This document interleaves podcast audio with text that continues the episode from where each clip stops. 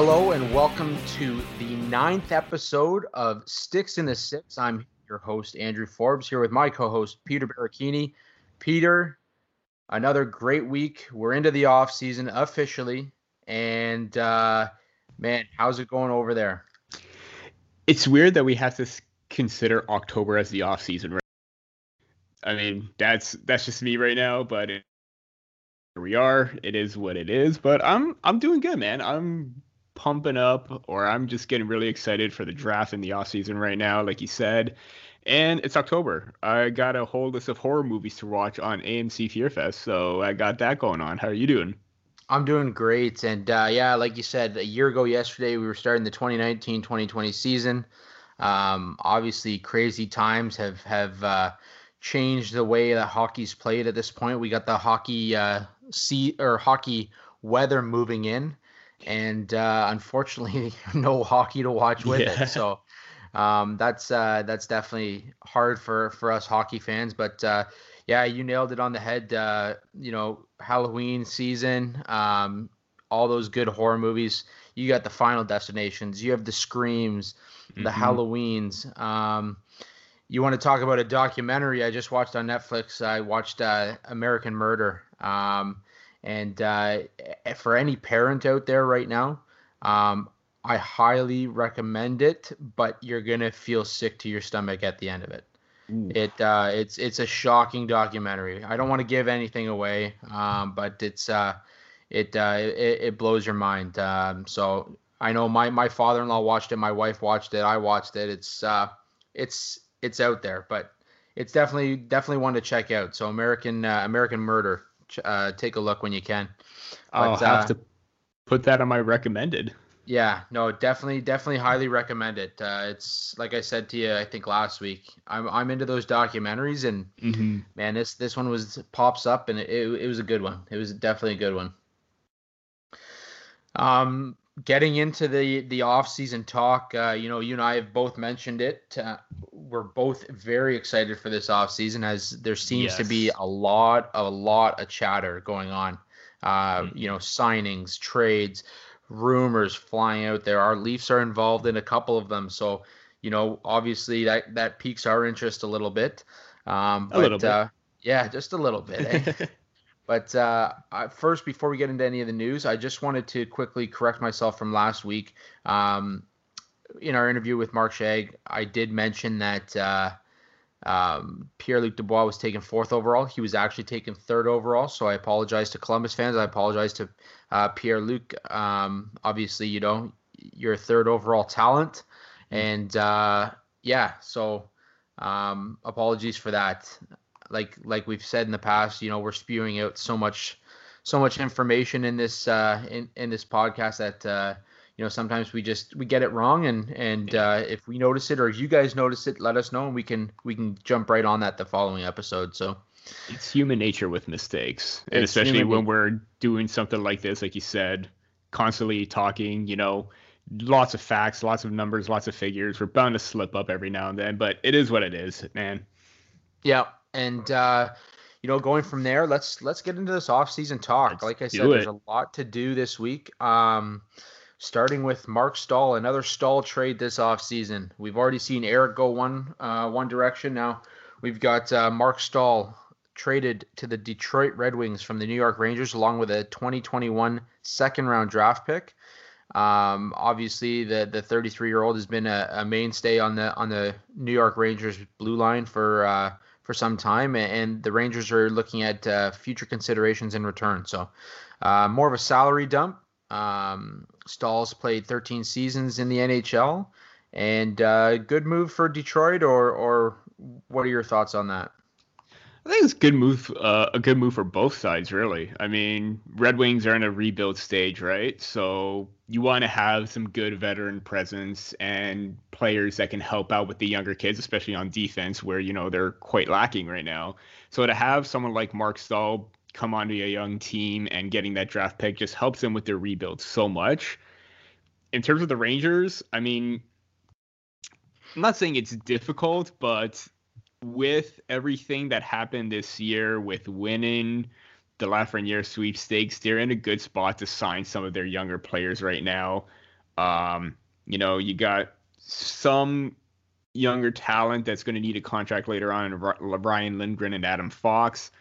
Um, but honestly, I you also got key RFAs like Ryan Strome, and Brendan Lemieux, who had kind of a good year, and you ha- also have to look at in the future with Filipino, Kaapo Kakko, Pavel Buchnevich as well. But at the same time, I think that they are poised to possibly make a not a big splash, but a splash in the free agent market to try and help bolster their depth after you know what was didn't what seemed like hey yeah you know they were probably going to have a good season but not as great as we thought. But then hey they made the playoffs. So um, yeah i think they could only go further from here with the added cap space yeah I, I agree and i think the biggest thing for detroit is obviously like you said they're going through a rebuild right now we, we saw it with the leafs and we've seen it continuously with the leafs um, just adding those veteran guys you know deeper into the lineup um, to to more help with the off ice stuff and, and, how to be a professional and, and play the game properly. And um, I think that's what Marc Staal is kind of going to be in, in Detroit. You you won't see him eat up too too many minutes, but um, you know he'll be he'll be maybe a second pairing guy where he can go out there and, and add some add some grit and some veteran uh, presence to that blue line um, on obviously a young team. So um, I think it's a good move by Yzerman. Obviously, we've seen what Yzerman can do with a team. Um, and, and, I think this is just a, a classy move by him to pick up a guy like that and, and helps New York shed shed a little bit of um, uh, cap space. So uh, solid move for both sides, like you said. Um, you know, and uh, just adds more flavor to our off-season talk. So, mm-hmm. um, and it also depends on what like does at the draft because I know they got a number of picks in this year's draft, even next year as well. Uh, yeah, they got a ton of picks in the first three rounds, so they're poised to add to their depth. And you know what? They're they're in a good spot in the rebuilds. Yzerman has been smart getting those draft picks, so. Yeah, no, and like you said, uh, you know, we'll we'll get into it in a little bit, but uh, he's definitely yes. a guy that uh, has the ability and the knowledge to build a, a solid team. And Detroit's been uh, waiting for one for a few years now, and mm-hmm. Uh, I think, uh, like I said, a, a solid addition in, in Marc Staal. Um, going off that, we have a number of signings to kind of run through. I'll just run through them real quick. Robert Hägg signed an extension with Philadelphia. Uh, Tristan Jarry signed an extension with the Pittsburgh Penguins. Robin Lehner signed a five-year extension with the Vegas Golden Knights. Laurent Brossoit signed an extension with the Jets, and Brian Elliott signed an extension with the Flyers. So the Flyers obviously uh, quite busy over the mm-hmm. last little bit. Um, what do you think of their signings? I mean, Brian Elliott was a capable backup right behind um, uh, Carter Hart. I don't know why I was blanking out there for a quick second, but uh, um, yeah, I think it's it's reasonable. I mean, he's he's known to come in and provide that solid backup relief every now and then. So it's a good move on their parts to still, you know, rely on Carter Hart, but it's to tell Brian Elliott, hey, you're our guy if anything happens to Hart. So that's good on that end. And I really like Robert Hägg. I think he was an underrated aspect of Philadelphia's D this year. And given the fact that it was, you know, a really good contract for them. He looked really good in the playoffs as a third pairing guy. So he's got great value, a steady increase from what he previously made, and he was a major key factor for them. And I think they bolstered uh, or like solidified their depth for a few years now with him. Yeah, no, and uh, obviously you mentioned it, Hägg, a two inked a two year deal uh, worth 1.6 million annually. So um, a good signing, good team signing. Uh, the 25 year old uh, has uh, has played a number of games for for uh, the Flyers. Um, you know, he he led the Flyers in hits during the during the season in Philadelphia with 136. So a guy that isn't afraid to play the physical side, which fits right in with what Philadelphia is all about. Um, yeah, I mean, you can't really complain about that, especially when you've got him as a third pairing guy. Um, he's he's definitely a guy that could kind of move up into that second pairing if needed, uh, eat up a few more minutes. Um, and, and, like you said with uh, Elliott, you know, one year, $1.5 million deal. This is a guy who's kind of tailing off at the end of his career here. But uh, in 2019-20, he went 16, 7, and 3 in 31 appearances with a 287 goals against average yeah. and 899 save percentage. So, um, again, obviously a guy that, uh, you know, great to have that veteran presence, especially with a young Tendy like uh, like Carter Hart. Um, you know, I don't think Hart needs as much help as as maybe some other young players, as he seems to be, you know, reining it in for mm-hmm. uh, for Philadelphia. But you know, anything happens, and and you've got a, a a legitimate backup in, in Brian Elliott there, who's who's proven over the years that he can come in and, and be a be a, a solid one B. So, um, you know, I, I like both th- signings. Uh, it does change the goaltending market a little bit, and obviously mm-hmm. with with us talking with the the Leafs and and um, Frederik Andersen, uh, you know, there's a lot of talk right now about goaltending, and um, more so to that point, with the Penguins re-signing Tristan Jarry to a three-year, $10.5 million extension, that changes it even more because now mm-hmm. we're talking about Matt Murray, and um, you know I think it's a good signing by by the Penguins. Uh, still relatively low annual cap hit, um, and, and, he's proven that he he can be a guy that they can rely on, especially with that kind of team in front of him. Um, but uh, yeah, Tristan Jarry, three years at uh, 3.5 million annually. What are your thoughts, Peter? Well, it's almost certain that Matt Murray is probably going to get dealt. I mean, it even if they plan to keep on to him and sign him, you it doesn't make sense to have two starting goaltenders at, on your roster when one could possibly be a starter anywhere else, right? Especially if one's going to be spending most of the time as the backup, which I think Matt Murray will probably be the backup in that case. So that just makes Matt Murray more expendable than before. That now that they signed him for three years going forward, and Jarry had an amazing year. I mean, I picked him up in fantasy hockey, and man, oh, he was solid for me at times because I was in battling for playoff spots. But um, that aside, it's it's a good move. I mean, it's interesting to see where Matt Murray may end up now, and it adds to the like you said, it adds to the whole goaltender carousel year of where uh, goalie may go, and yeah, I just think that I it seemed like Matt Murray from the start was going to be the starter. Rough year. Tristan Jarry came in, just ran with it, and now all of a sudden you're looking to shot Matt Murray, and Matt Murray's facing the same fate of what happened with Marc Andre Fleury a few years ago. So it's very coincidental how that happened. Yeah, and uh, it just seems like Pittsburgh's able to recycle goaltenders uh, quite mm-hmm. quickly. Um, obviously, you know, if you have the talent and you have the youthfulness, uh, you want to kind of move through that and get them while they're in their prime. Um, that said, I don't think Murray's even past his prime, and and you know he'd be a solid pickup for any team, especially with the market the way it is. You know, there's a bunch of teams that will be looking for goaltenders. Yeah. Um, I know we heard uh, we heard from Steve Yzerman saying that you know, obviously the Red Wings won't be bringing back Howard, so there's there's a open opportunity there, mm-hmm. um, as well as you know, obviously our Leafs, which we've we've talked about, and, and their their interest in in possibly looking through the goalie market this offseason as well. So, mm-hmm. um, yeah, I mean, I mean, solid solid uh, signing. Obviously, you know, if you can get a guy and he becomes your starter for for uh, you know three and a half million, you're sitting pretty well uh, in terms of your your payroll. Um, but uh, yeah, I mean, aside from that, uh, you know, it'll be interesting to see where Murray ends up. I can make a wild guess here and say that he's definitely not interested in being a backup at this point in his mm-hmm. career. Um, that said, we've seen other goaltenders uh, like Jake Allen have to take a back seat uh, to some of these younger players, and um, you know that uh, that that yeah, it just it kind of changed it for you. So um, it'll be interesting to watch, but uh, I think there's definitely going to be some more moves in the offseason that uh, that you know we'll be talking about in the coming weeks when as it comes as it uh, pertains to goaltending.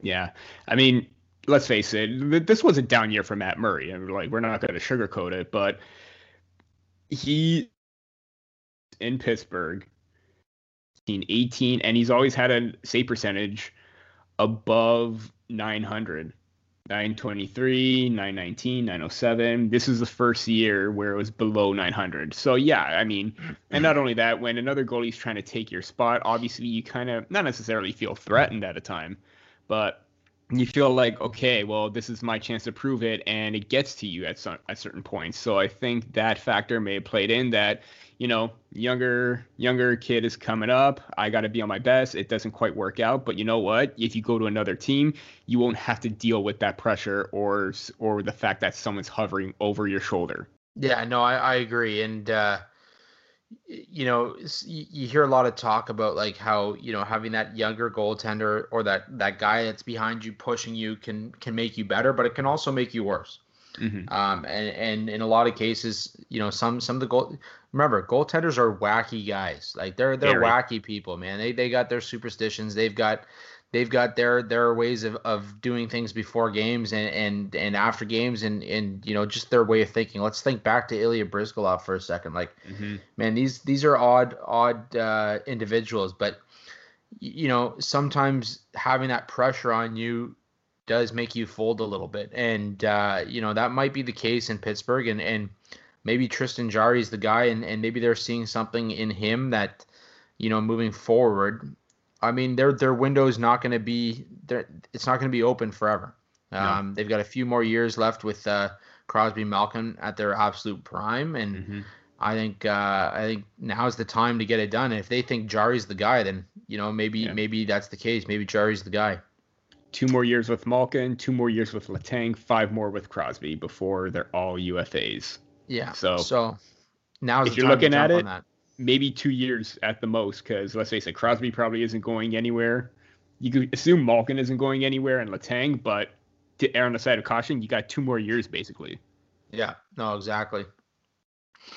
Uh, and and just deepening this this tunnel of goaltending in the offseason. I mean, this is like this seems like the goaltending episode right now. I think that you know, let's let's title it the goaltending episode. 2020 um, year of the goalies. Yeah, exactly. You want to talk about a, a, crazy interesting year? Let's talk about the crazy interesting people that are getting dealt at, or or signed in this in this time as well. Mm-hmm. Um, like I mentioned, Winnipeg Jets uh, signed goaltender Laurent Brossoit. Uh, obviously, uh, you know, a one year, $1.5 million contract. Uh, he'll be likely backing up uh, Connor Hellebuyck um, when the next season does take off.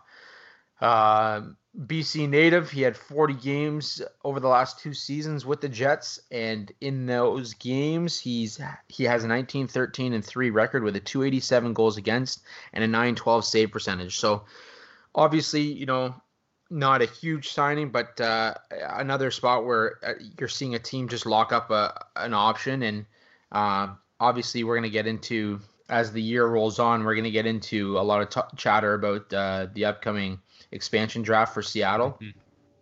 and making sure that you have goaltenders under contract. So, this obviously this won't affect it, but uh, you'll, you'll see some of these contracts where they just lock up guys just to make sure that they have another uh, goaltender on their roster.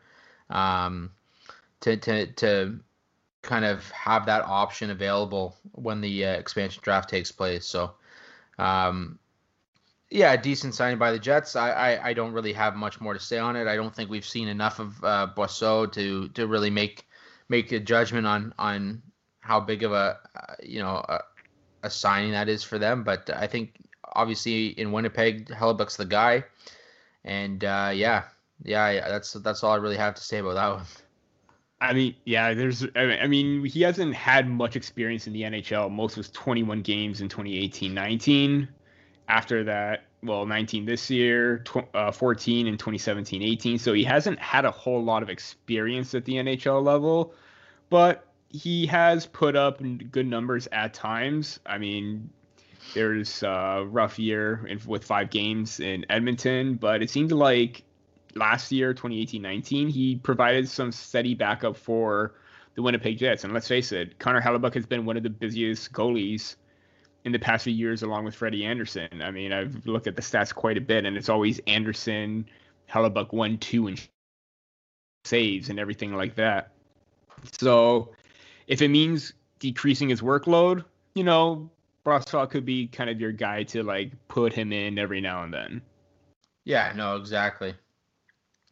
Uh, and and then yeah, lastly, I just want to get into this deal because this is something we've talked about probably for four straight weeks.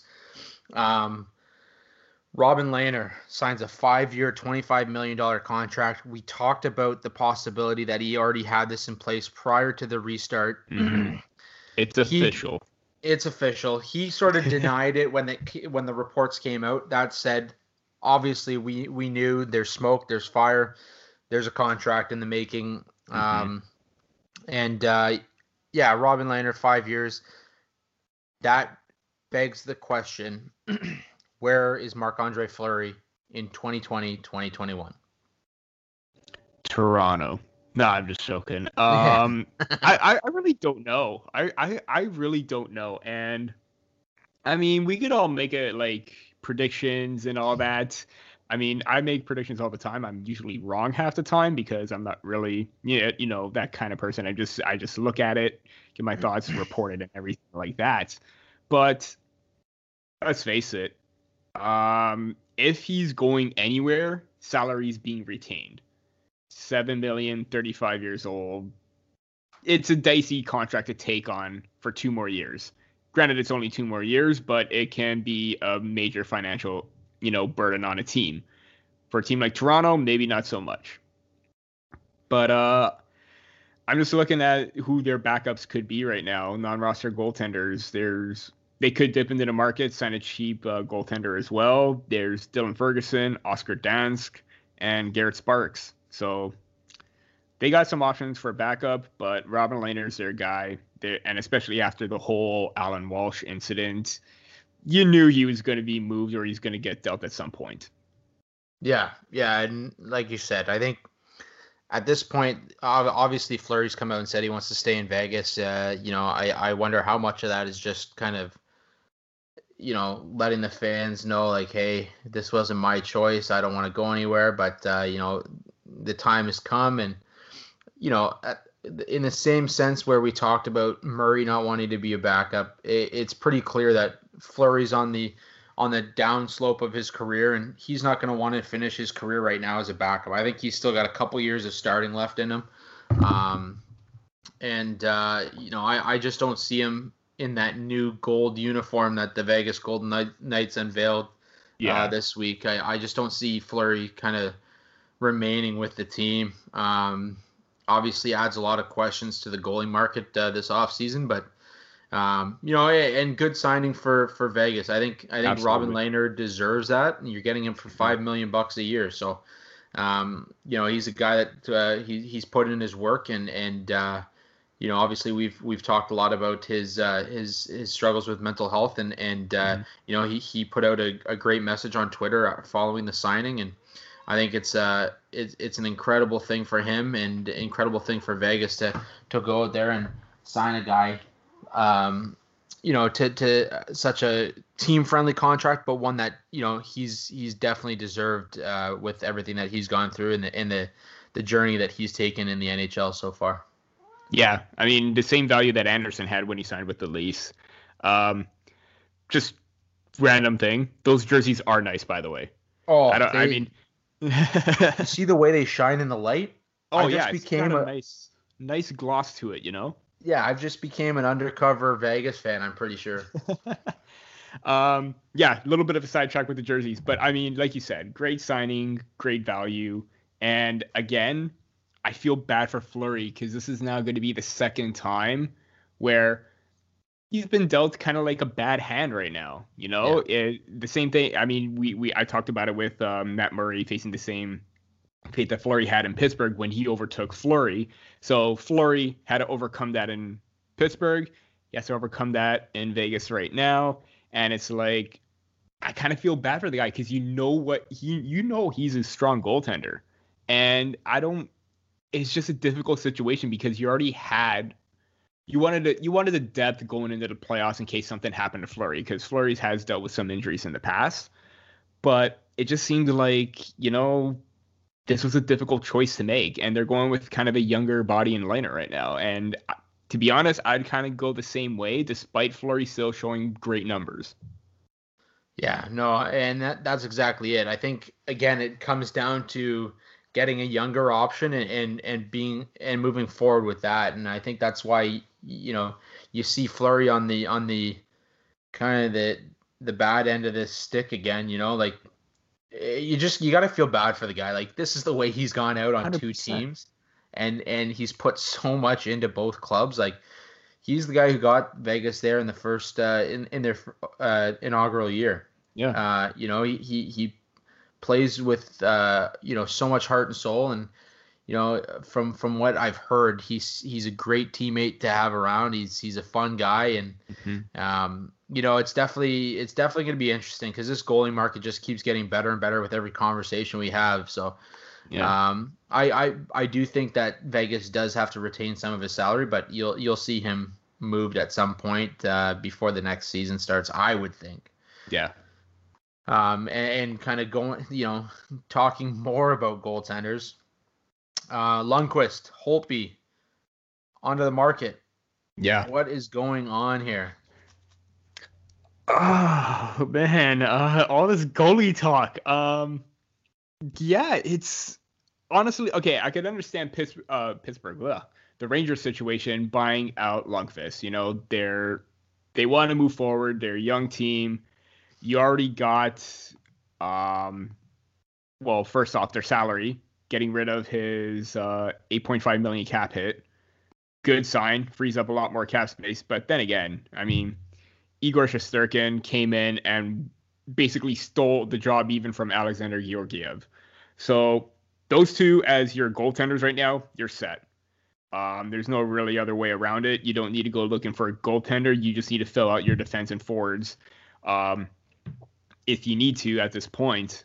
Holtby, kind of the same situation with, you know, kind of like Matt Murray. Um, you got Ilya Samsonov breathing down his neck. He, Ilya Samsonov was the backup, proved that he could play this year. Um, Holtby, kind of a down year, and he's been on the decline since, you know, winning the cup back in 2017 18. So it's really interesting. We know he how he how good he can be. It's just that this year we really haven't seen it. And again, um, it's time for him to move on. Will he get the same six mil six point one million dollars? Possible, even just a little bit more. But what you saw this year, you might be hesitant on giving him, you know, the money that he wants.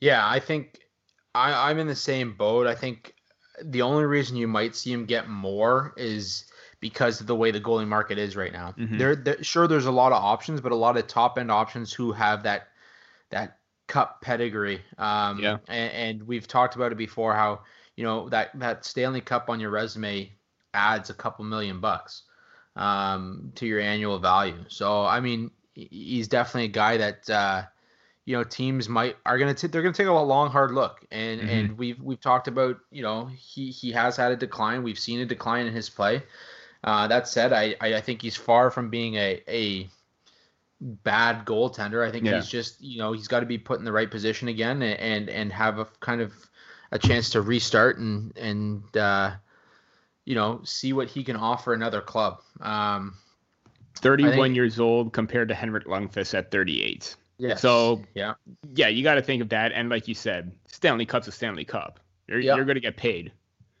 Oh yeah, and and you know I think he's he's still a good option at 31. You're you're you still got a couple years of, of good solid goaltending ahead of you, and mm-hmm. um you know we talk about p- players being in their primes, and I think goaltenders tend to tend to mature and and get to that point at a little bit later in their careers, and I think Holtby still got what it, what it takes. He's one of the more focused guys you you you'll ever see on on an a, uh, you know a, a, thing of ice and yeah. uh, the way he he prepares for games and stuff like that. It's just this guy this guy's got the potential to still still get get it done and um, obviously you mentioned it it's it's definitely a better option than a 38 year old Henrik Lundqvist mm-hmm. who you know obviously sad to see his tenure with the Rangers come to the come to an end but I mean look at the goaltenders they've got. Um, yeah. You know their their goaltending depth. Um, it's gonna it's scary. It's scary what's scary what they've good. got. Like New York, if if if they can get past the pressure of playing in the Big Apple, uh, this team is is frightening. Mm-hmm. Um, especially with that number one pick, and we all know Alexis Lafreniere will be wearing blue, red, and white uh, very soon. Very soon. Um, yeah, I just can't picture Henrik Lundqvist anywhere else. I mean, no. since 2005, he's been with them, and you've always seen him with the red, blue, and white on him every single time he stepped out, and it's it's going to be a weird adjustment for all these goalies because we're so used to seeing them with the teams that they play with.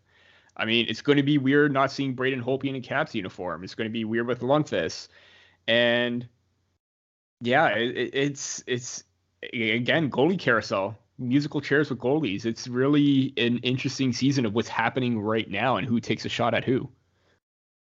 Yeah, and uh, it'll be interesting to see if a guy like Lundqvist can take a step back and, and maybe take on that veteran uh, backup role that we we we were talking about. But um, yeah, it's just gonna be it's gonna be odd. It's gonna be a little bit different seeing, you know, uh, a bunch of these guys in different colors and um, yeah, I, I I I mean aside from that, uh, the goaltending market is a big one this year. This is this is the year that if you're gonna sign a guy, you know, there's so much or talent trade. out there, or trade, or trade. Yeah. Um, there's there's so much talent out there that it's just um, it's it's insane. It's like it's like Christmas for goaltenders right now. Mm-hmm. They're going to be making bank um, when it when this is all said and done. I think because teams are just going to be throwing money out there, whatever they have. You know, considering yeah. it's going to be a steel cap, but they're going to be throwing money because this is the this is the year that they need they need to kind of lock down some goaltenders. So yeah.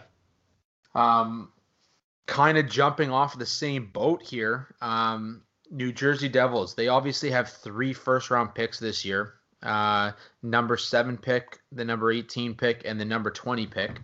Um, there were reports from Elliotte Friedman's 31 Thoughts uh, where he, he spoke about the Devils possibly trading one of their later first round picks, either the 18th or the 20th pick.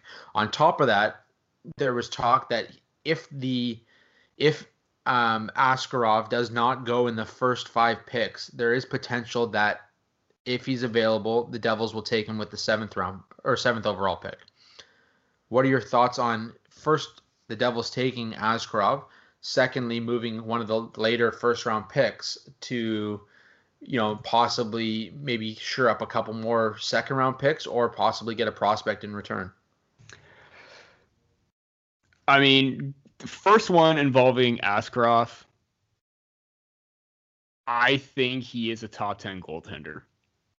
I mean, there's there are rankings where you know he's inside, he's just outside. I mean, uh, Josh Bell has him at 11th. Uh, our prospect guru has him as 11th. Um, at that high at seven, I've even seen instances where he could go as high as five, and that's where the Senators are picking him to me, uh, maybe n- not necessarily a top five pick. He could, and I understand that. I think he's more like, you know, in that seven to 10 range. And if you're willing to bet on Askarov, and I could have sworn I saw Nikolai Khabibulin, I believe, said that he is, Askarov does have the makings of a franchise changing goaltender, go for it. I mean, it's difficult to pass on, you know, names like Alexander Holtz, Cole Perfetti, Rodion Amirov, Anton Lundell, Jamie Drysdale, because that's a solid top bottom five or yes, a solid bottom five outside the top five right there in the five to ten spot. If you want to go with Askarov, I have no problem with that at all. And even so, even if you try to trade one of your later round picks for maybe an asset that can help you right now, um, possibly a roster player that could jump in right now or a prospect that's able to make the transition, yeah, I'd dangle that pick if it makes your team better. You already have two in the top. I personally, I would hold on to the top two picks, the seven and the 18th, and then try and trade that 20th. Yeah, I mean, even like you said, even if you trade the 18th, you're you're you're gonna get some pieces back mm-hmm. because this draft is just full of talent right now. Um, your first two rounds are are you know, you're going to find some really solid NHL players in those two rounds. Uh, yes. And, you know, I, I think to have three picks in this draft, you're just, you're laughing at this point because, you know, we talked about it with New York and how good they're going to be. New Jersey with these three picks, if they use them, they're going to be, they're to be laughing. Yeah. Okay. If they trade one and use two of them, they are going to be laughing. Yeah. This New Jersey team is p- slowly putting together some in, some really good pieces. My question is, if you draft Askarov, what are you saying to Mackenzie Blackwood? Because right now Mackenzie Blackwood's the goaltender of the future mm-hmm. in New Jersey. He has he has spent the years that he needs to spend um, working through the development of that pipeline and getting to where he needs to be to be a starter in the NHL for for the Devils.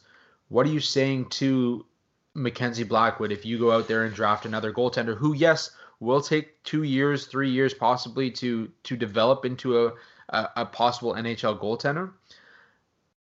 But at that point, then you've got a young Mackenzie Blackwood still, probably in his late late twenties, and then you're you're looking at Askarov. You know, at that point, you're gonna you're gonna have kind of a Tristan Jarry, Matt Murray situation where you're gonna have to move somebody um, because you're not to have two happy goaltenders. Mm-hmm. That all depends on if the Devils feel confident in Mackenzie Blackwood. Um, yeah, he stepped up and he showed that you know he did take major strides in his development. That's great. Um, if they feel that he's the number one, yeah, then by all means go for you know Jamie Drysdale, go for Perfetti, go for Alexander Holtz, go for guys that you know can be solid up front if you know Blackwood is the guy. Um, if I if I'm in Mackenzie Blackwood's situation and they take Askarov and I've read up on him, yeah, I'm taking uh, I'm taking that as a shot that hey, then what was the point of me staying around, right? What was the point of me developing so I could be at this point or get to this point for you guys? Um, again, it's difficult with the goalie situation because you only have two spots that you're fighting out for, and you want to be the starter, the starter, the starter of you know the team. You want to be the guy that you're relied on. I think no matter what team Askarov goes to, whatever goalie they have, they're gone, or they're saying, "Hey, I want out if this guy is going to be overtaking me." Because let's face it, Askarov, he's so good that there's no doubt in my mind he's going to be a franchise. He's going to be Andre Vasilevskiy He's going to be um, uh, I don't know. I, I I'm drawing a blank at other starters right now, but he's going to be a top tier starter for a team. He's going to be a Carey Price. There we go. There's the other name I was looking for. He's going to be lights out good for any team, no matter who drafts him. Yeah, no, and and just to kind of give give you an idea of what Mackenzie Blackwood has done for for New Jersey, um, 70 career games for them in the regular season. 32, 24, and 8. Doesn't seem like a good record. Uh, 272 goals against, 916 save percentage, 5 shutouts. Now, talking about this season that just passed, 22, 14, and 8 over the 47 mm-hmm. games. Uh, 277 goals against and a 915 save percentage with three shutouts. So obviously a guy who's who's used his time to develop. Um, and I, I, I agree with you. I think New Jersey's got to think long and hard about what, what they want from Mackenzie Blackwood. Is he mm-hmm. is he your starter moving forward, or is he a guy that you know can take a back seat to Askarov and maybe he's your guy and you you move uh, you move Blackwood. Mm-hmm. Um, in the end, uh, I do agree that I think wherever Askarov goes, uh, you're going to see them move on from their starter at this point. Um, but then you also raise the questions of how quickly Askarov's going to come over. Yeah. Uh, and that's you know, unfortunately, that's the way it is with with Russian players. Is you, you do question how quickly they're going to come over to North America mm-hmm. because of that that sort of I call it the Russian effect. Commitment. Uh, the commitment, right? And, yeah. and, and we saw with Vasily uh, Podkolzin last year. Um, uh, you know, he's he's got a two year contract, or or he had a two year contract when he was drafted by Vancouver. Mm-hmm. So, um, yeah, I, I think he's a top 10 pick. I have him in my top 10. I, I think I have him sitting at 10 actually. And uh, Yeah, I think it's it's definitely something that uh, is going to draw a lot of attention as the draft goes on, whether he goes top ten or or falls just outside of it. Let's just hope that New Jersey doesn't pull Boston Bruins. I mean, it's hard to pull Boston Bruins when you have talent like this in the first round. Um, I, I, go back to that because I think that was the last time I saw a team with three picks in the first round. I could be wrong, but the la- that was the last time that I remember. And Boston took only one player that's had any major impact in the NHL at this point. New Jersey, I, I have no doubt that they're going to take three solid players no matter what. And just to throw it out there for Mackenzie Blackwood, if he had that great of a record, positive record, then on a poor New Jersey team this year where defense was a major issue, then yeah, why not go with him, right? Yeah, no, it definitely it it opens the door to a lot of questions if that's the consideration by New Jersey going into the draft. But um, like we talked about with Josh Bell um, a couple episodes ago, you know, you're you're you're talking about whether a team takes the best positional player for their needs or mm-hmm. whether they take the best player available at that time. Yeah. And it could come down to they just think that Askarov's the best available player at that time, and and you know maybe he's a guy that they could get more future pieces for, and, and that could be a consideration as well. So yeah. it'll be it'll be interesting. Um, obviously, you know we're looking forward to the draft. Uh, we're we're we're you know two days away from from yes. the big day, and uh, you know I'm just as excited as the next person to see what's going to happen. You know, oh, let's get God. hockey rolling again. We're just we just finished. We just handed out the cup, but I'm not uh, I'm not ready to to stop talking about hockey, especially with the colder weather moving in. Who is this Alexis Lafreniere that people keep talking about? Yeah, I have no idea yeah, who he exactly. is. You know, I can't wait to see him put on an NHL jersey right now. Oh. This kid is gonna be phenomenal. I honestly like I heard of him, but like when he was a 16 year old and he got exceptional status, I knew that you know, okay, we've seen only one instance where exceptional status doesn't quite work out with Sean Day, but seeing him play or the clips before he made the jump to the queue, you know he was going to be good he was lights out in his rookie year, lights out at the Hlinka Gretzky tournament, and that's where you know he put his name on the map and he solidified the top spot as a number one pick. There's no way that after what he did in that tournament, done. You could even argue that hey, the World Juniors, um, the year before this one, um, where he only had very minimal ice time and was basically playing as a 13 forward and got one goal you could argue that okay, is he still the number one pick? In in my mind, he was still the number one pick. Um, this year changed the dynamic. Coming in, scoring that goal against Team USA, missing time with the injury after the collision in, against Russia, comes back and just dominates everybody. I mean, he is his compete, his energy, his drive, his ability to play the body he is what you want in a winger and the New York Rangers, man, you got a special you got a special talent right now. Yeah, no, 100% and like that's that's why I, I you know, I kind of question some of these people who are talking about well, is he still the number one? Yeah, of course he's still the number one pick. Yeah. Yeah, there's there's absolutely zero question and for anybody to even even remotely argue otherwise, um just you know I have to laugh. I have to sit back and laugh at it because there's there's no talent like Lafreniere in this draft. Um, mm-hmm. You know, we had the same debate with Matthews Laine when when the Leafs took Matthews first, yeah. and look how that worked out. And uh, you know, uh, it's it's going to be the same here. I think Lafreniere is just that uh, that much better, and um, yeah, what a what a win for the New York Rangers and and possibly the NHL if you can turn the Rangers into a cup winning franchise for oh, yeah. for years to come. So um, just I'm just gonna jump in for a quick second. I yeah. did a top ten left wings for the NHL draft. I mean, I don't want to play spoiler, but we all know who the top left winger is in this draft. Yeah. Um, if you haven't seen anything Lafreniere did, I posted a video underneath uh, in the section of his dominance at the World Juniors, shots, goals, plays, anything. Just take a look. Just take a look. Even if you want to go one step further, watch all the plays he did in Rimouski because I'm just, I'm just baffled at how crazy this guy can be. Yeah, no, it'll be exciting. Like I said, I can't wait to see him uh, throw on a, an NHL jersey and get out there and just uh, you know make some incredible plays. Uh, maybe he can get Kaapo Kakko going too for the Rangers. But, Definitely.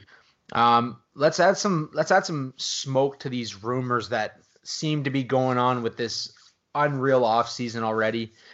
Jack Eichel rumors, Oliver oh. Ekman Larsson rumors, and a little bit later we'll get into Frederik Andersen rumors. But Eichel and Ekman Larsson, um, possibly going to Vancouver for OEL.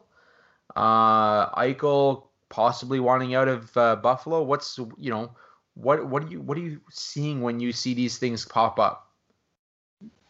I'm gonna I'm just gonna start off with the elephant in the room. I'm gonna talk about Eichel first, and then I'll get into uh, OEL in just a second. We all know that Eichel is extremely frustrated and ticked off about what's going on in Buffalo he like he's not shy about coming out saying that this is ridiculous. We want to win. I want to win. He's a fighter, and we've seen what he can do. We know that he's carrying the team on his back nonstop. I mean, Bob McKenzie was the one who reported it. Um, not a whole lot of substance. He delved into like a major thread how, I mean, they're talking, no trade whatsoever is happening. And obviously, you know, Eichel's frustrated, but you know, he wants to try and win and turn things around there, which, you know, is an honorable thing to do considering that, you know, the the whole entire city's looking to you to try and help them out. But if you're not getting any help from management, that's where the frustration lies. It's just been downward disappointment after disappointment, and it doesn't surprise me that another rumor is circulating it because he's pissed off. He's sick and tired of losing. And I feel bad for him because he's the only one doing anything. I mean, okay, Rasmus Dahlin is still, you know, not saying that he's still developing, but he took another major step this year. The issue lies in goaltending. The issue lies in depth, and we talked about this with Eric, Eric Staal when he got traded, I believe, last episode. Um, it's the supporting cast around Eichel and Dahlin that you need to work on. That's been a major failure. Once you do that, then Buffalo can be considered a playoff team. Cup contender, we got to see the moves. But this is why we're still hearing the Eichel rumors and if he wants out. And it doesn't surprise me that if nothing changes, he's gone. Because you could only take so much of a team saying, yeah, we're going to do this, we're going to do this. Nothing has happened. Okay, I'm packing my bags. Trade me. Especially, especially when you're in, you know, you're in your prime, the the prime of your career. Like this yeah. is a guy who hasn't even tasted the playoffs yet. Not one game, and I you know what I mean? For- yeah, hundred percent. And could you imagine if the Leafs draft uh, Matthews and he has not seen playoff hockey yet? That's that's that's the part cool. that I can I can understand his frustration because, like, look, this is this is a guy who wants to win. He when when when he was at the combine prior to his draft year, he's a guy who said, "Yeah, I can be a number one pick." Mm-hmm he wanted to be that guy. And and yeah, he's taken on he's taken the franchise, put it on his back, and he's trying to win, but he's not getting the help. Like this is a team that locked up Jeff Skinner. Yeah, yeah, Jeff Skinner can score, we get it, but the money they threw at Jeff Skinner, it's like, the worst come contract in the NHL right now. Yeah, you're talking about a guy who not not only one isn't, you know, maybe a top end offensive player in the NHL, but also a guy who's had significant concussion issues over the years. Mm-hmm. And you sign him to this major contract saying, hey, this is your guy, Eichel. What can you do with him? Yeah. If, and I, you if only... I'm Jack Eichel, I'm, I'm pissed. I'm pissed yeah. at this point. And you could only do so much to try and get a player going. I mean, I mean, like you said before, if Toronto drafted Matthews, Marner, Nylander, and we still haven't tasted the playoffs, oh my God, Leafs Nation would be. They'd erupt. Uh, yeah, yeah. It'll it'll be worse than what's probably going on in Buffalo right now because let's face it, Toronto's Toronto. Yeah. One thing goes wrong, Toronto's up in a, you know, in a thing, uproar. Thing is, Buffalo's got some incredible fans. Like mm-hmm. I don't know if you've ever been to the building down there, but when they when they are going, they are going. They oh, got absolutely. they've got some incredibly loyal fans that just want to see this team make play make the playoffs. If you make the playoffs win a round, that's a success right now to Buffalo. Yeah. And I'm just going to throw this out there. They got 33 million in projected cap space. That's a lot of money to tinker with your roster, to move some pieces out, to make improvements on the defense and bring somebody in. But then again, who can you bring in knowing the failures that this team has had since Eichel has basically even come in? Well, but even even a guy, a, a young guy like you got a 25 year old in Victor Olofsson, okay, mm. 54 games last season. He's a 42 point guy in those 54 games, but of those 42 points, 17 of them came on the power play. Yeah. Okay. Of his 46 career points, 19 on the power play. Mm-hmm. That's great, but you're not going to be on the power play every single game. You got to find yeah. guys that can get it done at, at, at even strength. And yeah. right now, Eichel's your Eichel's your only guy. Yeah. This team has made some pretty horrible moves over the last couple years, including trading Ryan O'Reilly. That one blew my mind. Well, then again, we said we we heard what Ryan O'Reilly said. He he was pissed off. He's sick and tired of losing too.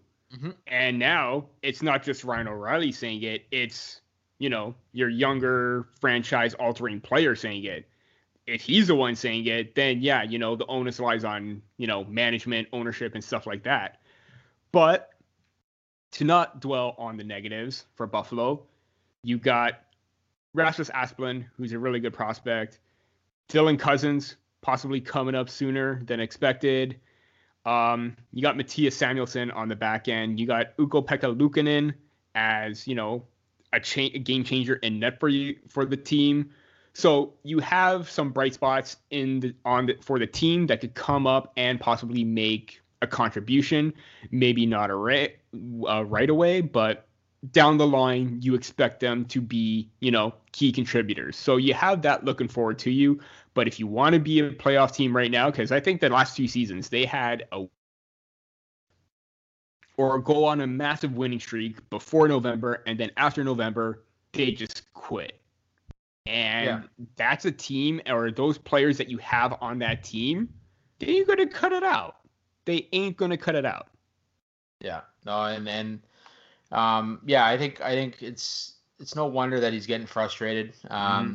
I don't think you're gonna see him moved at any point in the near future, but it's it's definitely something to keep an eye on the situation in Buffalo as the as the team continues to to struggle and and uh, you know obviously ownership you know, there's been some questions around the the Pegula ownership as well. Mm-hmm. And uh, yeah, I think it's just you know it's one of those things where you got a star player who's just frustrated, tired of losing, um, and, and you know especially with this generation of player, they're not going to sit back and hold their tongue. Mm-hmm. They will they will voice their frustration, and uh, yeah, I think that's just what what's going on in Buffalo right now. But um, jumping over to the desert, yes, um, Oliver Ekman Larsson uh, you know, possibility of maybe going to Vancouver. That's been that's been kind of the the rumored uh, rumored spot for him. Um, obviously, Canucks fans would love that, uh, especially after a season where the Canucks definitely dominated expectations. Um, mm-hmm. But you know, a 29 year old, still a lot of hockey left a, a, ahead of him. Uh, in in the recent four points in nine games for the for the uh, Arizona Coyotes. Um, and then over the year, he had uh, 30 points in 66 games. So a guy that definitely has that offensive prowess, but doesn't shy away from the physical game either. Um, yeah. And you know, uh, a guy that uh, has shown leadership over his career, obviously wearing the C in Arizona. So um, you know, what are your thoughts on like him possibly staying in the Western Conference, moving over to to Vancouver, and and what an addition that would be if in fact he does become a Canuck at some point? Um, I'm going to start off with why it would be a good thing. He fits their bill.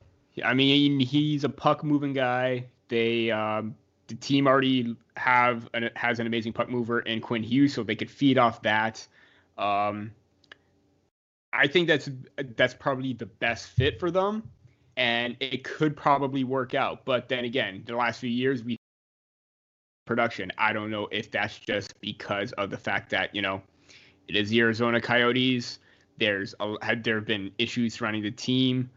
Um, and just so much again so many issues just with ownership in general even before the whole john Chayka mess. There have been questions whether or not is this team good enough? What are they going to do? Et cetera et cetera. Why i think it may be difficult for them i wouldn't want to mess with what i have if i'm the vancouver canucks right now. You made the playoffs excuse me you want to re-sign Tyler Toffoli, who was a great contributor down the stretch um, in the last 10 games, uh, 10 points in 10 games, I believe, before the pause, comes back and was a major contributor in the playoffs. Chris Tanev, you know, he he said he wants to stay. They want to try and lock him up. You have very limited cap space right now. If you're the Vancouver Canucks, I believe they only have 14 million in projected cap space. $14.29 million. If Toffoli, uh, uh, Toffoli wants, you know, around six, Tanev, you could try and get him around the same value that he has. Maybe you could take a bit of a pay cut. You're hovering around maybe anywhere between nine to 10 million or eight to 10 million left. I'm not good with math, so I'm not even going to bother doing the numbers right now. Um, to take on his 8.25 million, you're going to have to do some retooling. You're going to have to move, move a contract out um, that could come in the form of maybe a Brandon Sutter, um, Tyler Myers, because he's making six million at that point. Sutter at 4.37, and I it just or maybe even Loui Eriksson. You know that he's past his prime right now. They got really great prospects, especially Nils Hoglander right now. Um, uh, they got Reid Boucher. Oh, never mind. He's uh, 27 years old. I'm I'm out of it. Um, Noah Gadjovich. I know he's a really good prospect as well. And Kole Lind. He's got some promise as well. So you got three players coming up in the system that could overtake players with massive contracts on the team. You can try and yeah. clear that space out. But then again, the whole thing is do you want to take on 8.25 million? And what's going to happen when, you know, Rathbone, he's a really good prospect. What's going to happen when he needs a new contract? Quinn Hughes when he needs a contract. There are a lot of other areas where they need to address or have to have in place before they can make this move.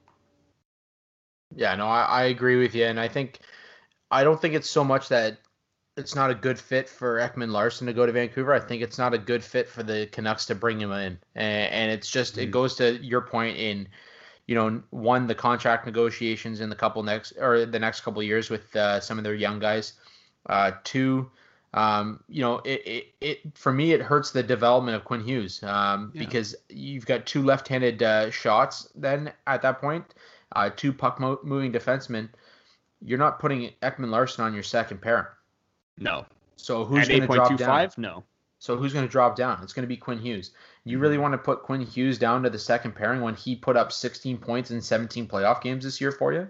Yeah. I cer- I certainly don't. This is a Norris Trophy or a guy who could have been in the Norris Trophy discussion uh, mm-hmm. as a mm-hmm. rookie. Um, so for me, I think you know, I think Vancouver's got to stay away from the, these rumors. Yeah. Um, I, I, think Arizona is looking to move him. I, I, don't think Ekman Larsson wants out, but I think they're looking to move him because they want to they want to lock down uh, Taylor Hall. Mm-hmm. And I think that's that's where that's where it lies. Is is the rumors are kind of developing from there, not not so much from the Vancouver side of things where they need another defenseman. They're mm-hmm. more looking like uh, you know it's more of an Arizona issue that they're looking to move a big contract to to lock down their star forward that they traded for uh, and didn't get much time with. 3.3.6 million is the cap space that they have. Yeah. So yeah. Um, from what I heard, he ain't budging from the two teams that he wants to go to, either Vancouver or Boston. Boston has already got an issue on their hands trying to re-sign Torey Krug, and just like you th- saying that you know Ekman Larsson may not be a great fit in Vancouver, I don't think he fits the bill in Boston. Yeah, he no. can play the body at times, but they pride themselves on defense they pride themselves on you know transitioning and two-way play, and I don't think Ekman Larsson can bring that in Boston.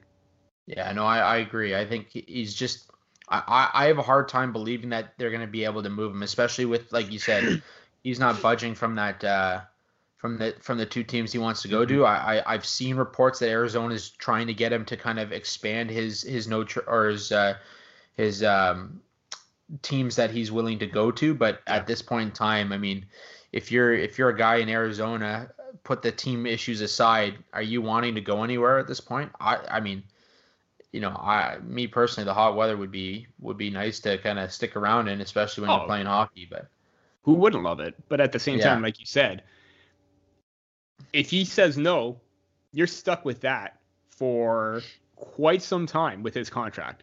Yeah.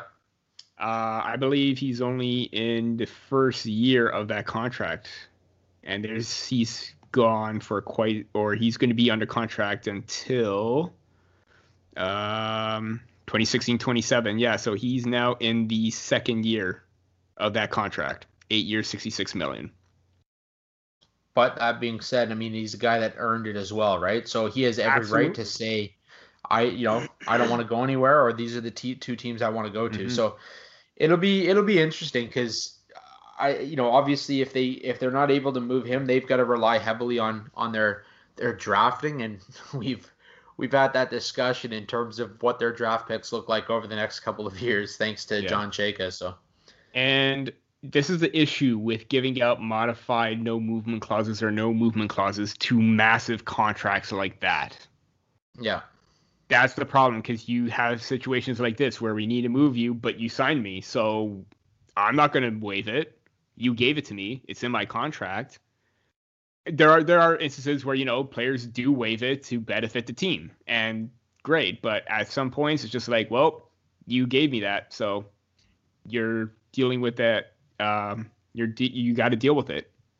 Yeah, no, I 100% agree. Um, and uh, yeah, I think, uh, it, like I said, it'll be interesting to watch him wa- or watch what happens there in Arizona.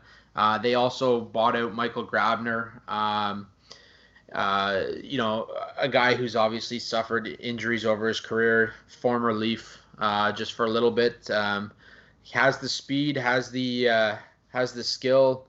Uh, just never really able to put it all together. Um, like before, like with uh, signing, I don't have much to say about Grabner. You know, obviously we wish him well, and hopefully he can, you know, lock down a lock down a roster spot in another city. But uh, you know, Arizona is just looking to make contract uh, contract negotiations with Hall a little bit easier and, and open up some space. So I think that's why you're seeing him go as well. Um, I'm just baffled that they couldn't find a trade partner with him. At from what he's made, or like 3.35, I mean, probably as a third liner, it's not bad. You probably could have retained like a couple hundred thousand, but at the same time, it's just like you really couldn't find a viable trade partner with him for just one year. Yeah, even you just even, had to buy him out. Yeah, even a late pick or something like that. It just it's it's uh you know look for like a sixth round pick or something. Add, add to your add to your overall uh, draft uh, draft picks because right you know you could you could use anything you can take right now. Oh God, yeah.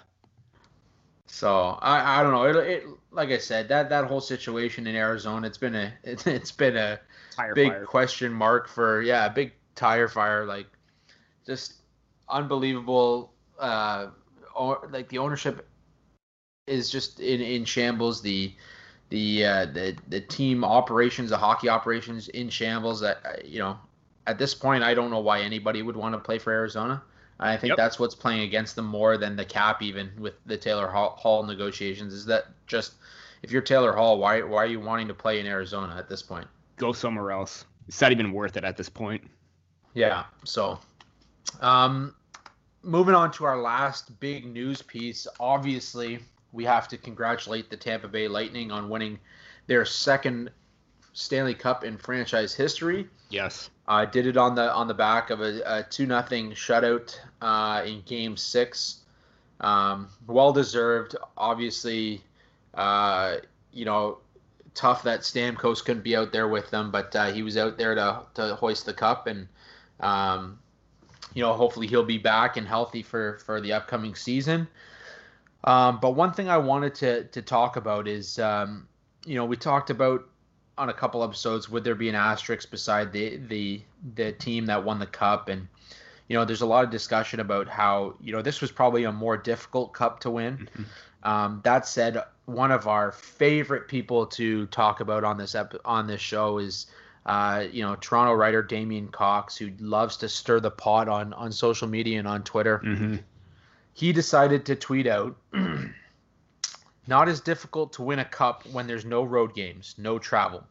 Still a difficult thing to win it all. Tampa gave lots of sweat and blood to make this happen. But let's not compare bubble hockey with the real thing. Man, why?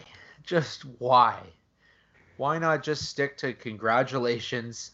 Why why do you have to antagonize not only the team because we saw my uh um, Sergachev tweet out to, to Damien Cox in response to that, saying, you know, it, it was difficult. We're in quarantine We're no family, blah mm-hmm. blah blah, um, and and just why? I I just I don't get it. I don't get why you have to stir the pot. And maybe that's your thought. Maybe that's your opinion. That's fine. But man, like it's just it blows my mind. It just blows my mind.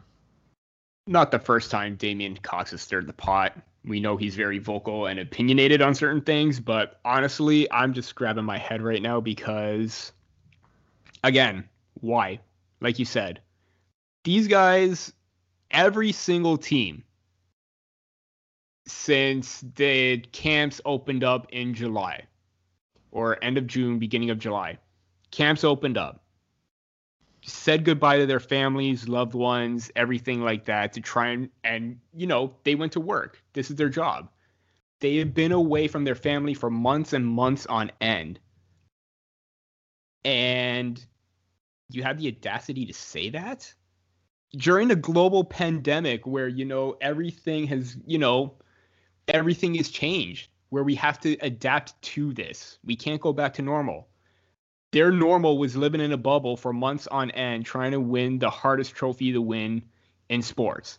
And to any team, no matter who, what, it, even if you lost in the qualifying round, to make that sacrifice even beforehand when you don't see your family, it's a it's grueling.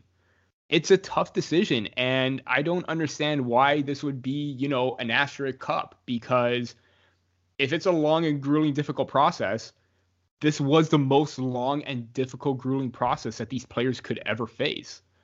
So I'm not going to dwell too much on that. You already know my opinion. I just said it. But you know what? Tampa Bay Lightning organization, every other team there, congratulations. You guys did a phenomenal job. NHL did a phenomenal job keeping everybody safe, which was the main important. is Damien Cox forgot. Um, yeah, the fact that no negative tests throughout the whole entire bubble process, the fact that they sacrificed a whole lot to be away from their families in two separate cities, away from the US, which is still a hot zone for, you know, the pandemic. And they excelled. The teams excelled, the league excelled. It was phenomenal. Yeah, no, and it, uh, like I like you said, you know, we're not going to dwell on it. Uh, I just I had to bring it up because I was just more shocked than anything. For sure. Um, regardless, congratulations to Tampa Bay. Congratulations to the NHL. You got it done. Mm-hmm. You handed out the cup. No positive tests. There is nothing more you can say about this because absolutely they did their job and they did it well. And Tampa is as deserving as any other cup winner. They did the grind through the regular season. Yeah, it was cut short. Yeah, there was a break, but you had to come back from that break, get back in shape, and play you know, mm-hmm. get those wins that they got, and and they got it done uh, without some of their star players. So, congratulations yeah. to them.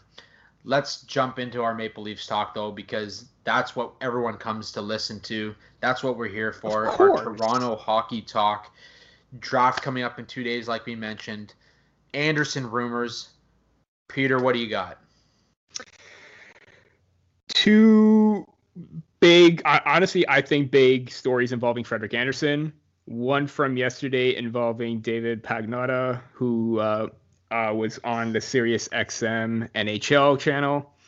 Um, from Aaron Ward, Frederik Andersen talk between Leafs and Canes. The Leafs wanted Doug, Dougie Hamilton, and that was a non-starter. So there's that, and also Leafs are interested in Joonas Korpisalo from the Columbus Blue Jackets. Yeah, and I don't two big rumors right now, and even the Andersen rumors. Uh, you know, if if if that is in case the in fact the case, um, you know, if they can move a guy like that to to uh, Carolina, obviously, you know they're going to be looking for somebody to to come back their way, and uh, you know is it a possibility that maybe maybe you throw Dougie Hamilton just to get the the talk started? And, and if it's not a starter if it's not something that Carolina is willing to to do maybe that's when you move on to a guy like uh, Brett Pesce or something like that as well because you know yeah. I think Pesce's one of the most underrated defensemen in the league right now. Um, he's a guy that uh, gets the job done and does it on a nightly basis and plays all aspects of the game. So um, you know for me there is a possibility there. I think the conversation is is what needs to get started. Um, and, and, if that's the case, and and then they go out and look for Korpisalo in, ret- in return from Columbus in in a deal, um, you know, this is something we talked about it with Mark Masters. It's it's uh, you know this is going to be an exciting offseason for the Leafs. On top of that, I think you know we we talked about it with our own Mark Scheig that uh, mm-hmm. that there is a possibility that you know Columbus and Toronto could be good trade partners this offseason. Yeah, and uh, one of the rumor or the trade proposal that Mark presented was uh, David Savard and I believe Joonas Korpisalo for a William Nylander as a potential hypothetical trade going on. Whether that happens or not, we don't know, but they're looking at, I believe, Andreas Johnsson or Alex Kerfoot for uh, Frederik Andersen or in that deal involving Joonas Korpisalo. So, if that's the case, then is it something that you are willing to do? Give up Andreas Johnsson, Alexander Kerfoot, um, because it is also on. Uh, I'm just going to read an excerpt from this. Um, Korpisalo appears to be on Toronto's radar, and it is possible the Leafs have also have interest in center Brandon Dubinsky, who has one year left on his contract, battling injury, and is not expected to be available for the 2021 season, 2020-21 season. Uh, his acquisition would be a calculated move, placing him on LTIR and would give the Maple Leafs uh, flexibility against the salary cap. Entertaining the field are Andreas Johnsson and Alex Kerfoot, three years remaining on their respective contracts if they want to make a move, giving up maybe one or both of Johnsson or Kerfoot with Korpisalo, Brandon Dubinsky on LTIR, and even getting Josh Anderson in return as well, that is something that you could possibly consider. I, I'm making that deal all day. I'm making that deal all day. Um, I I think right now Johnsson is a guy that you have, you know, you have other possibilities in the pipeline in the lineup mm-hmm. that are interchangeable with with Johnsson. Uh, opens up some cap space, um, and, and, you know you get your goaltender that you're you're looking for as well. Plus, you get a guy like in Josh Anderson that you know plays that physical side of the game. Yeah, he's had some injury troubles over the last season or two, and uh, you know, but he he's able to go out there and grind it and and get in front of the net and be that big body front net presence. Um, I think that's that's kind of what you have to look at. And and whereas Andreas Johnsson, yeah, he's added some some offense to the club, but he's also a guy that uh, you know he he is interchangeable. He's not he doesn't have the same mm-hmm. consistency that you want to see in a in a possible top six forward. Just looking at the Leafs depth roster or you know prospect pool right now, you still you signed Alexander Barabanov, who can immediately interchange between left and right wing. That makes uh, Andreas Johnsson easily available. Kerfoot could play center and ring. Filip Hallander looking pretty good. Mikhail Abramov is looking very good for a fourth round pick that the Maple Leafs selected. Um, Korshkov in Korshkov's 2019. Korshkov tearing it up right now in the KHL. We, I honestly, I saw that goal line goal. Just rips it from the goal line, bad angle shot like you wouldn't believe, and he scores. I think he makes his roster with if he if he's do making the most of his time right now, and he's scoring goals like that and he's making a big impact right now, you could get rid of Johnsson. You could get rid of Kerfoot because Hallander, Korshkov, Abramov, Barabanov, Nick Robertson, we already know how good he did during the playoffs. You already have your depth up. You can move away from those guys, no problem. Yeah, it's inexperience, but you know what? I think it works well. Well, and eventually you got to get these guys the experience they need to make that jump. Mm-hmm. Stick them into a couple games. Let them see what they're gonna do. Give them seven, eight, nine minutes. Don't don't don't throw them out there into a top six role, but see what they're able to do, what they're able to bring. I mean, you did it with Ilya Mikheyev, and and mm-hmm. this kid this kid can can fly, and he's he's a major part of the the the Leafs roster right now. Absolutely. Um, you know, for me, that that's what the important thing is is is finding that way to develop these young guys in the pipeline, and if that means moving a guy like Andreas Johnsson, then that that's what it means. Mm-hmm. For me, he's he's expendable, and you know I'm a guy who gets attached to his players. Um, yeah. You know, you want to trade with me in a fantasy hockey league, it it's going to take you a lot to get somebody off my team. But at this point in time, I, I'm more interested in seeing Toronto take that next step and find a way to win in the playoffs than I am in in keeping and being loyal to the players that we have on our roster. And again, nothing against Andreas Johnsson because he did look like he would be a viable option as a winger for, you know, Auston Matthews and William Nylander or, you know, Zach Hyman on that other wing. We saw him take that step uh, when Nylander was out. But at the same time, this year, it just, you know, didn't go as planned. I don't know if you want to call it as maybe the sophomore slump because this was his second full year good at all. He was very inconsistent, and there were even times where he took like really bad penalties, especially in, in the offensive zone at times too, where that's not how you know we expect you to play. Well, from an organization standpoint, and you know what, it, it, it could just be a one-off year. You could hold on to him, see what he does in the next season for 2020 21. But yeah, you it's something to entertain the thought of because you could have better players that replace him no matter what. Yeah, no, I completely agree. Um, jumping into the the draft talk because that's uh, obviously something we need to get into for for two days yes. from now when the Leafs either trade or keep that 15th overall pick, and we've had massive discussions about this. Um, I am excited to see what they're able to do with their picks in this draft. Mm-hmm. The time the time is ticking for Kyle Dubas to figure out what he wants to do with that pick. I mean, that's that pick could be a gold mine, no matter how you look at it. You could take 15th overall. You could take if you know. I'm gonna knock on wood. If Yaroslav Askarov drops uh, drops you, there's a franchise goaltender right there. If you get Anton Lundell, he is a really, really underrated prospect, and I'm hoping he falls to the Leafs just so that Dubas could pick him up and be like, yeah, we've seen this guy play right now. Even right now, when he's playing in over Europe right now, he's tearing it up like nothing else. And you could take Braden Schneider, who can be, you know, an effective top four guy that could come into the lineup sooner or later. You could take other options, Rodion Amirov if he drops, Connor Zary, Dylan Holloway, Dawson Mercer. Options are endless. You could trade down. Options are endless. You could get another second round pick. The options are endless no matter what you do with that pick. You could even get a top pairing defenseman with that pick. He has so many options at his disposal right now. And when teams come calling, you can bet that he wants to make the best deal possible. Yeah, I was going to say, I coming into this episode, I was kind of thinking more towards the trade the pick idea, but thinking more and more about like where the Leafs are at right now in terms of what they have. Unless they're getting mm-hmm. an NHL roster player for that 15th overall pick, I don't I don't think you trade it. I think you no. bolster that pipeline. I, mm-hmm. and, and you you have so many prospects right now that are ready to make that jump as it is right now you know you you you want to sweeten that that prospect pool that you have.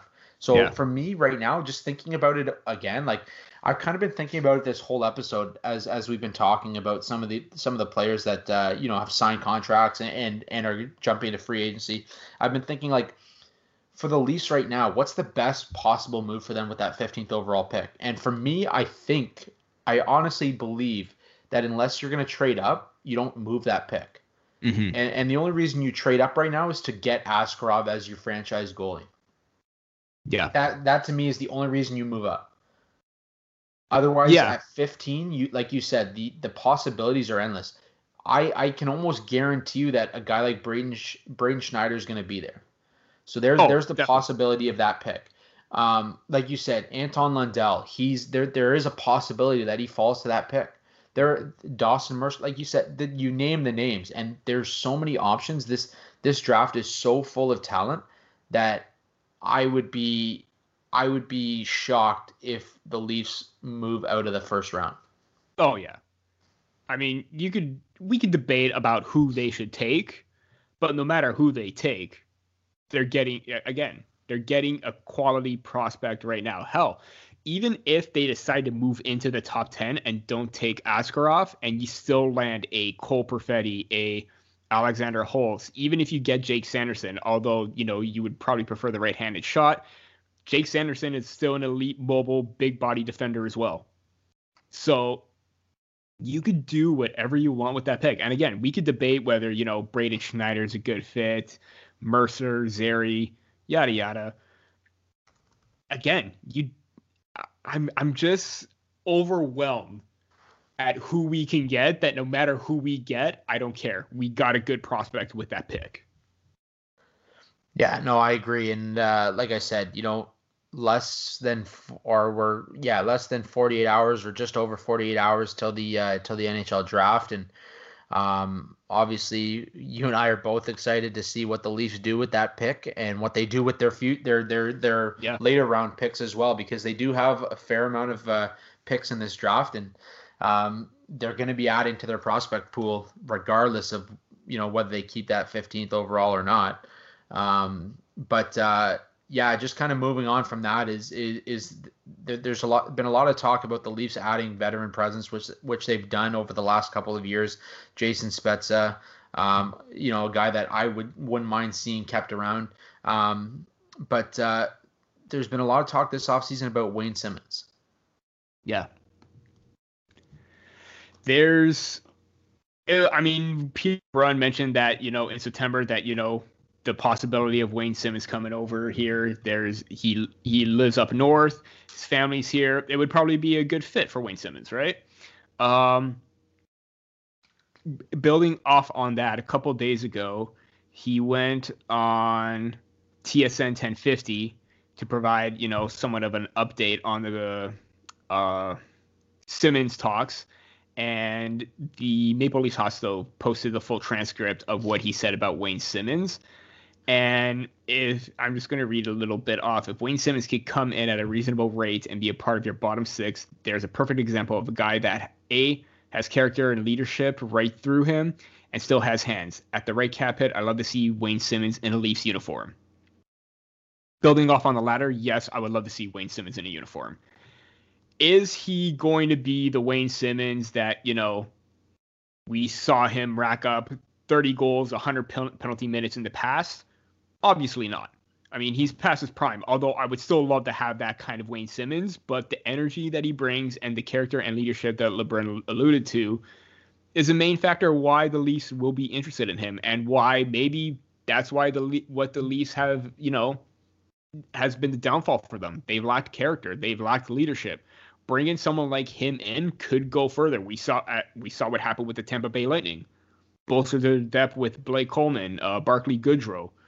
Um, you know, maybe you can't compare them to Wayne Simmonds because of the production that he failed to live up to this year, but you set reasonable expectations for him this year.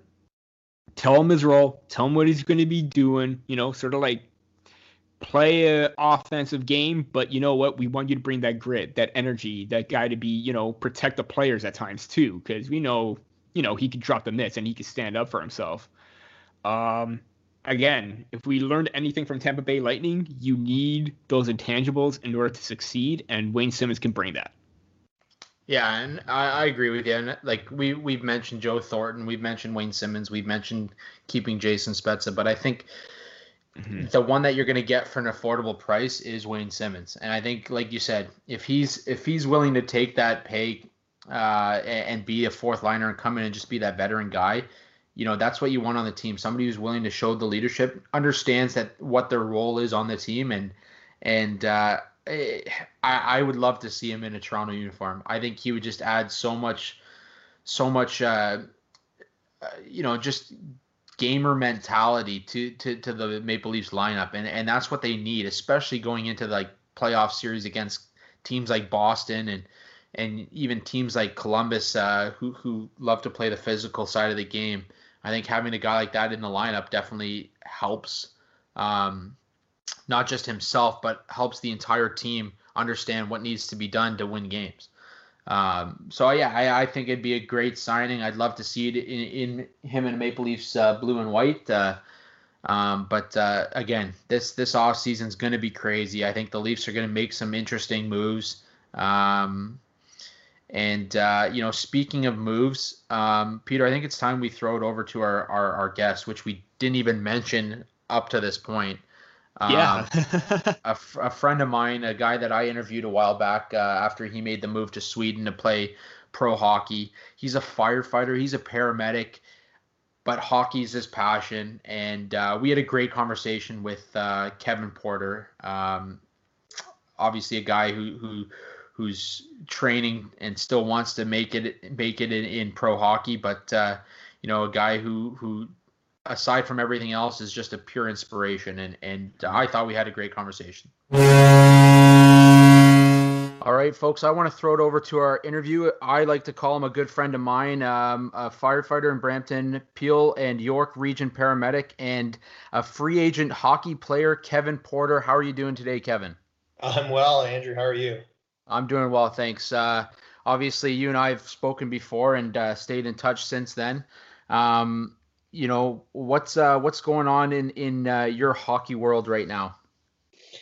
Well, you know, just just like everybody else, trying to uh, you know stay current, um, you know, stay ahead of the curve with all the the COVID stuff going on and the the lockdown and uh, high ice prices and uh, you know just uh, you know all those good things and and trying to work through uh, a challenging time. So you know, been having a lot of fun still, and and just uh, had to come up with some alternative ways, as a lot of people have during the lockdown, and uh, and we're continuing to do so, and and uh, and having some fun and making some progress. So uh, yeah, that's uh, I've been just trying to stay as positive as I can, and and look for new opportunities, uh, you know, kind of new ways to skin the cat and uh, get the job done. So.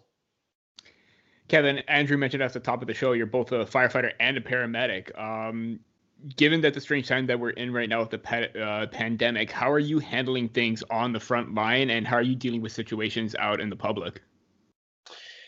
You know, with work, and it's, it's been interesting. Like when when this kind of it kind of hit everyone like a it was a bit of an avalanche for everybody, and you know there was so many changes at the onset of it, and, and PPE, and and like every day I was being inundated, like all of my colleagues in police, ambulance, fire, nursing like everybody, like everyone's everyone's lives were changing on, on by the minute almost, and you know protocols and uh, um, different PPE and lack of PPE and certain PPE and what to wear, what not to wear, and then the different signs and symptoms. I mean, as the the the virus uh, progressed, we're finding out more and more and more about it um, and what it was doing to some people without comorbidities, with comorbidities, meaning you know other medical ailments that may you know, with the virus add kind of a nasty synergistic effect. So it was really, uh, yeah, it was a, a very uh, interesting time. I mean, uh, you just had to quickly adapt to the situation and uh, and deal with it. You know, stay calm, adapt, and uh, and overcome. So that's where we are. Um, Kevin, uh, you know, you and I kind of talked back uh, when when I first interviewed you about uh, you know, your journey into hockey, and and I always enjoyed your story because it was kind of like you, you got real hungry and you went after it, and you, you there's no letting up for you. You're you're the type of guy that's going to go after and going to go get it. Um, can you give me a little bit of background as to how you got into the game again, just just for our listeners? Yeah, absolutely. So you know, I I played hockey my whole life growing up, and uh, uh, when I was 16, um, you know, I had some some unfortunate family events happen. My uh, my mom was um, my mom was killed in a construction accident when I was 16, uh, March 31st, 1992. Um, but three months prior to that, I lost my nana, so my mom's mom to cancer, and so it's kind of like a one-two punch. Lost uh, lost two moms pretty much at once because uh, my nana wasn't around, my mom was, and vice versa. Um, you know, kind of, and that was at the point right there where I was playing Double A in Kitchener. I was trying to make the AAA feeder team next year because I wanted to try to get drafted. I, you know, it was my goal to be a Kitchener Ranger, and uh, um, you know, the following year when I tried out for the team, I uh, received an injury. I broke my hand. I got slashed. Um, mm-hmm. Still remember the kid's name. So, uh, you know, uh, you know, fast forward, I went back to college a few years later, uh, became a paramedic, and then two years later a firefighter, and then I picked up hockey again. And um, you know, we'll fast forward again to 2010. I, I had an accident at work with my crew. Uh, we fell into a basement at a at a mar- marijuana grow lab fire, and it just kind of tripped the switch in me. And then I said, you know, life's life's real short. I've I've kind of lived through something with my own family, and now I've been through something major as as a you know as a professional firefighter with my colleagues. And um, yeah, I just decided at that point, I'm like, you know what, I'm going to take another stab at hockey and see what I can make of it. And and as the process started, I just I was having so much fun with it. I'm like, you know, this is going to be a lot of work but I mean, I have nothing to lose because it's not like I was trying to make a team to feed my family. I was I was trying to get better incrementally every day, and I was having fun doing it. And my end goal was always to play at the highest level I can. Um, and, and I just, you know, it's that's kind of just how I've always viewed it. Every time I go to the rink or the gym or the Muay Thai club, and I uh, to train, um, you know, put myself in a position that I can try to excel at the highest level possible. Um, and uh, yeah, go from there and keep having fun.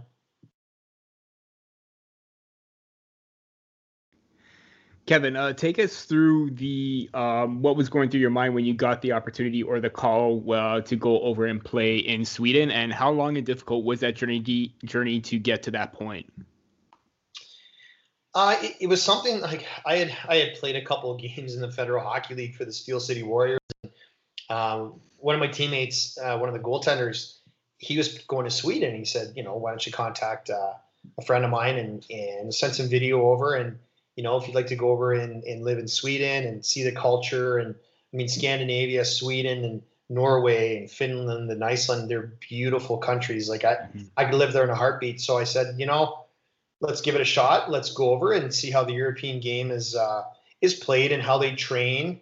And it'll be kind of like you know, a nice opportunity to travel the world to meet some new people and, and play some hockey. I was probably on the ice less there, to be honest with you, than I was at home training because there they, you know, they they they play less games in the season. Um, we had bye weeks, so there were some weekends where we wouldn't play, um, and then uh, yeah, it just it just kind of transpired like that. I went over and um, I played. I actually got. Uh, nasal cellulitis the first week I was there, probably from something in the dressing room, and uh, played my first game just as I got out of the hospital. Um, so that was a fun experience, and uh, yeah, it was just it was an incredible experience. Um, I, I, just I can't wait to get back there and visit some friends, and you know maybe uh, skate on the Olympic ice again. So. Any uh, any players that you played with over there that kind of stood out to you that uh, you know um, maybe maybe guys to look at uh, either playing overseas uh, or or eventually over here that uh, you know listeners could keep an eye on?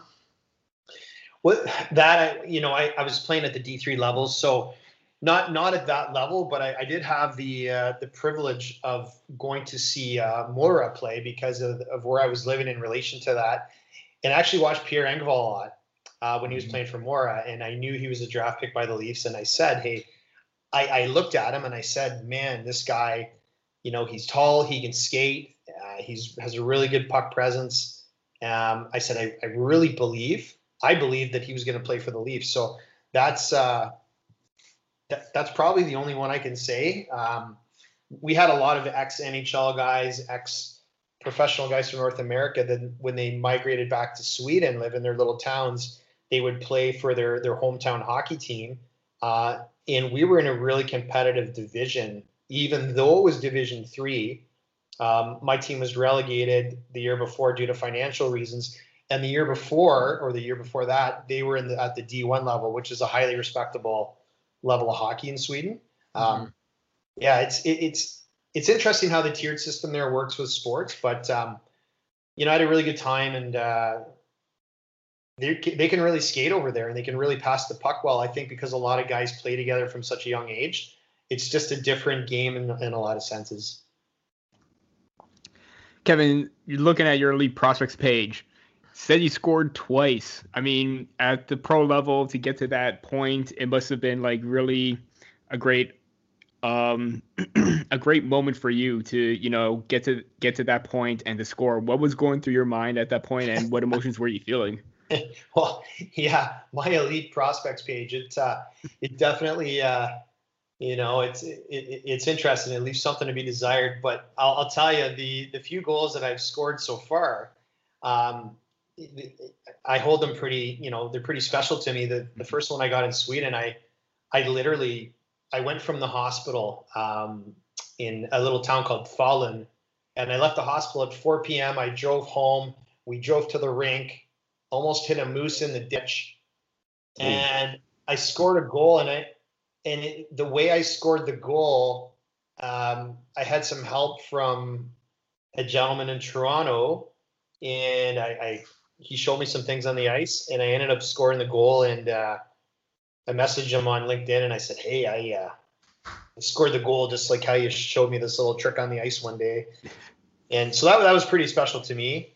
Um, so I, I, that was really important. And then uh, when I scored in Port Huron, we drove from uh, Milton to Battle Creek, Michigan. Uh, the next day through an ice and snowstorm to uh, Port Huron. And then I tried to take a nap, but there was a kids hockey tournament coming on, like going on that weekend, and the kids were playing mini sticks in the hall, and I couldn't friggin' fall asleep because the kids were in the hall playing mini sticks. So yeah, I had to just suck it up and go to the game uh, after driving for like five hours from from Battle Creek. Um, I don't know if you've ever done the drive from Battle Creek to Port Huron, but it's it's a nice drive, but not in the snow and ice. and uh, I ended up, you know, tipping a shot by Joe Pace, and and you know, it, I like like I said, I'm I haven't had tons of success as far as points in games, mm-hmm. but it was so special to me. It's like a drug, man. You want to keep doing it, you know. Yeah. And and I think the more games, if if some way, shape, or form, I could you know, manage to play at a level that I could actually, uh, you know, pay the mortgage. That uh, that I, I could, you know, I, I might be a goal per game guy just because I think my tenacity and my my skill set, what I can bring, and I'd be interested to see. But um, that that's my belief in myself, and uh, um, I'm rambling a little bit, but you know, that, that that's what those goals meant to me because it was just a it was a culmination of so many things. Like I drove 1,100 kilometers in one weekend to play two hockey games and get one goal. Like, mm-hmm.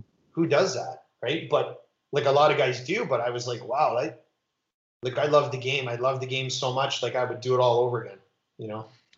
Yeah, that's kind of what I was touching on early with uh, saying like you know you're, you're obviously anybody who follows you on social media sees that you're you're a hungry guy. You're you kind of get after it and um, you know, you and I talked about it last time where uh, you got to have that support system as well. And, you know, obviously going over to Sweden, um, you know, that's that's a that's a big trip as well. And and talk to me about uh, you know your your support system that you have that uh, kind of helps you through all of this. Well, you know, getting to Sweden, it was uh, it was interesting when I when I decided that it was something I wanted to undertake. I had a a great number one. I, I mean, my wife was very uh, supportive of me doing it. Um, maybe a little stunned at first, but I, I, really felt like there was something that I needed to do, or I would have had deep regrets down the road. Um, and, and, second, my workplaces were extremely supportive. Uh, the fire chief at the time, Michael Clark, was nothing but accommodating.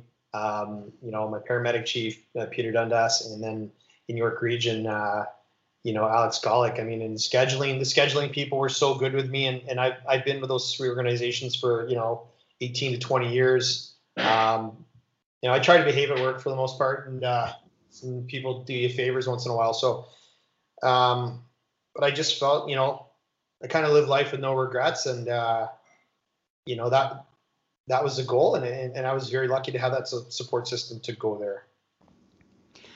Kevin, uh, obviously you post your videos online to Twitter. Um, I'm kind of jealous at how you're able to maintain that compete level and that energy because I'm just winded and I'm, you know, only 28 years old. But what led you to making those videos and the decision to put other people could see them? Was it kind of like your demo reel to still show off that you, hey, I'm still here, I can still play, this is what I'm going to be doing? Yeah. So I had an agent. Um, a number of years ago at Uptown Sports, and Don had Don Reynolds. He he was a really nice man, or he is a nice man, and uh, they, they have a really good good thing going there. And you know, Donnie sent off a bunch of uh, some clips and things like that to some teams, and when they saw my date of birth, they, they thought, "Did you mean 85?" Not saying he's like, "No, it's 75," and you know that was a little bit discouraging, or you know, very discouraging to to some you know potential scouts or coaches or GMs. Um, and I just kind of looked at it as like, you know what, I'm not going to use that as an excuse. There's a lot of athletes in the world who compete at a really high level, you know, into their late 20s, 30s. I mean, maybe I'm a bit of an exception, um, but I, have always managed to take care of myself. I mean, primarily, obviously, for work, right? Because my life depends on it. And uh, it's just my thing, you know, staying in shape. I, I love to compete. I love to push myself, and it's just translated into hockey real well. And I try to train very intelligently, and I, I work with some of the best people in the GTA to get that accomplished. And uh, you know, I, I, just said to myself, I'm like, okay, you know what, this agent thing is not working, so I'm going to basically put out so many videos. I'm going to make people sick of them seeing videos. They're going to be sick of seeing. And you know what? And I'll, I'll be honest with you, it worked because um, Jamie Rivers used to play for the St. Louis Blues. He was kind enough to um, help me gain a tryout with the Rapid City Rush of the East Coast Hockey League the other the other year. So in seeing the videos, he saw some video. He sent it off to the you know the assistant coach and the coach and the GM, and and uh, you know they're linked up with the, with with uh, Arizona Coyotes right at the moment. But you know that that got me a tryout with the East Coast Hockey League at 43 years old, 43 and change. Like you know that that was as a result of pumping out the videos and putting out videos. Th- that isn't why I train. I don't train to make videos. Mm-hmm. But if I'm going to bust my ass training, I might as well film it and then try to showcase what I have. Mm-hmm. You know, and, and and I think it's worked to some extent. I mean, you know, if, if people are put off by it or think it's narcissistic, it's it's purely it's not. It's just, you know, we're kind of running out of time here, and uh, so I got to get I got to get as much out, and I got to try to uh, do anything and everything I can to make something happen. And and my attitude is no different. It, it wouldn't matter if I signed with a club tomorrow and didn't put out any videos because I'd be too busy with hockey and practice, I would still be training as hard, maybe harder. You know, so you know the the training's not going to change. It's just I thought if I'm going to work this hard, I'm going to want to get something out of it. Know? Now you you talked about your journey. I mean, a lot of adversity that you you've overcome. Um, with everything that you've done up until this point, um, have you ever thought about possibly doing motivational speaking? Um, you know, passing your story on to others and let them uh, let them see that hey, even when you know things may not be going your way, you have the opportunity to achieve your goals no matter what. One hundred percent. I thought about it, but I can't move on to that right now because mm-hmm. I have an objective to achieve. Mm-hmm. You know, and I, I feel like I need to keep pushing you know, the day will come when maybe the tables will turn and, and I'll I'll kind of look more into that. But I still think I have a lot to give uh, as far as an athlete, and uh, you know, I'm going to keep pushing until my body says, you know what, pal, like maybe maybe it's time to shut her down or slow down. And I'd love to move into skills development someday, possibly coaching.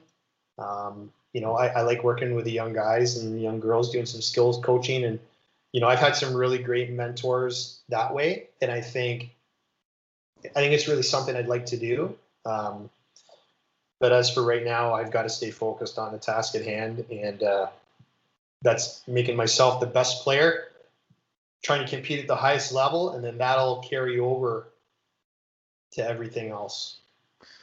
So Kevin, no no crystal ball in front of you. Um, obviously, with the year the way it's going, the world the way it is right now, um, what's what's next for Kevin Porter? Well, I mean, truth be told, I, I really don't know, and that's I guess that's maybe a, a little bit scary to some people. And you you know, I've been very fortunate with the line of work I'm in. I've been able to work and uh, you know have gainful employment all the way through this um, as my wife. So we haven't had that stressor. So I've kind of just been able to focus on training and I, I honestly looked at this whole COVID situation as um, I got to get ahead. I got to get ahead of the curve. You know, we actually moved. We moved. Uh, we bought a house during COVID. I trained during COVID. I, you know, I just I just said to myself, I'm like, I'm not letting this get me down. There's no, I'm trying not to swear. There's so there, there's no way that I'm going to let all this hard work go to waste. You know, and I and I know a lot of guys haven't been training and haven't been able to get ice. And I just said, you know what? I've been really fortunate in the sense that I've been able to. Um, and I've just been putting my best foot forward and, you know, and, and I'm ready. Like I'm ready to go. So if anyone out there is interested in a fourth line grinder, you know, if, if, I can go train uh, for an hour straight after working a 24 hour shift, I'm pretty sure I could go out there and, and give it my all for 40 seconds uh, during a shift. So that's kind of been my mentality and it hasn't wavered and it's not going to waver. And, uh, you know, I just, that's just the way it is. Well, Kevin, I don't want to take up too much more of your time, so I just wanted to say you've got obviously got the support of the uh, the Sticks in the 6ix boys here, and mm-hmm. um, like I said at the beginning here, um, you know, you reached out when uh, my wife and I were going through a tough time, and uh, obviously I consider you a friend, and uh, anything we can do to support you, um, we will, and we appreciate you coming on today.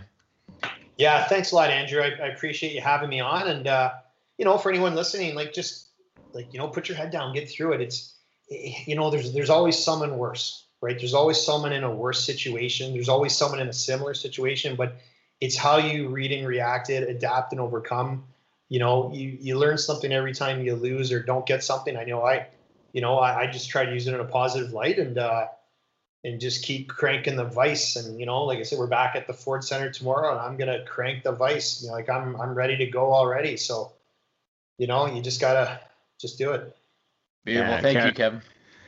I was just about to add, Kevin, you have a really great outlook on life right now. You're very positive and very upbeat, given with everything going on right now. Um, we could we could use some of that in these times. So hopefully your positivity rubs off on all of us, and we can see you know some light at the end of this uh, tunnel. So we again, you have our support right here. We appreciate you coming on, and thank you so much for doing this.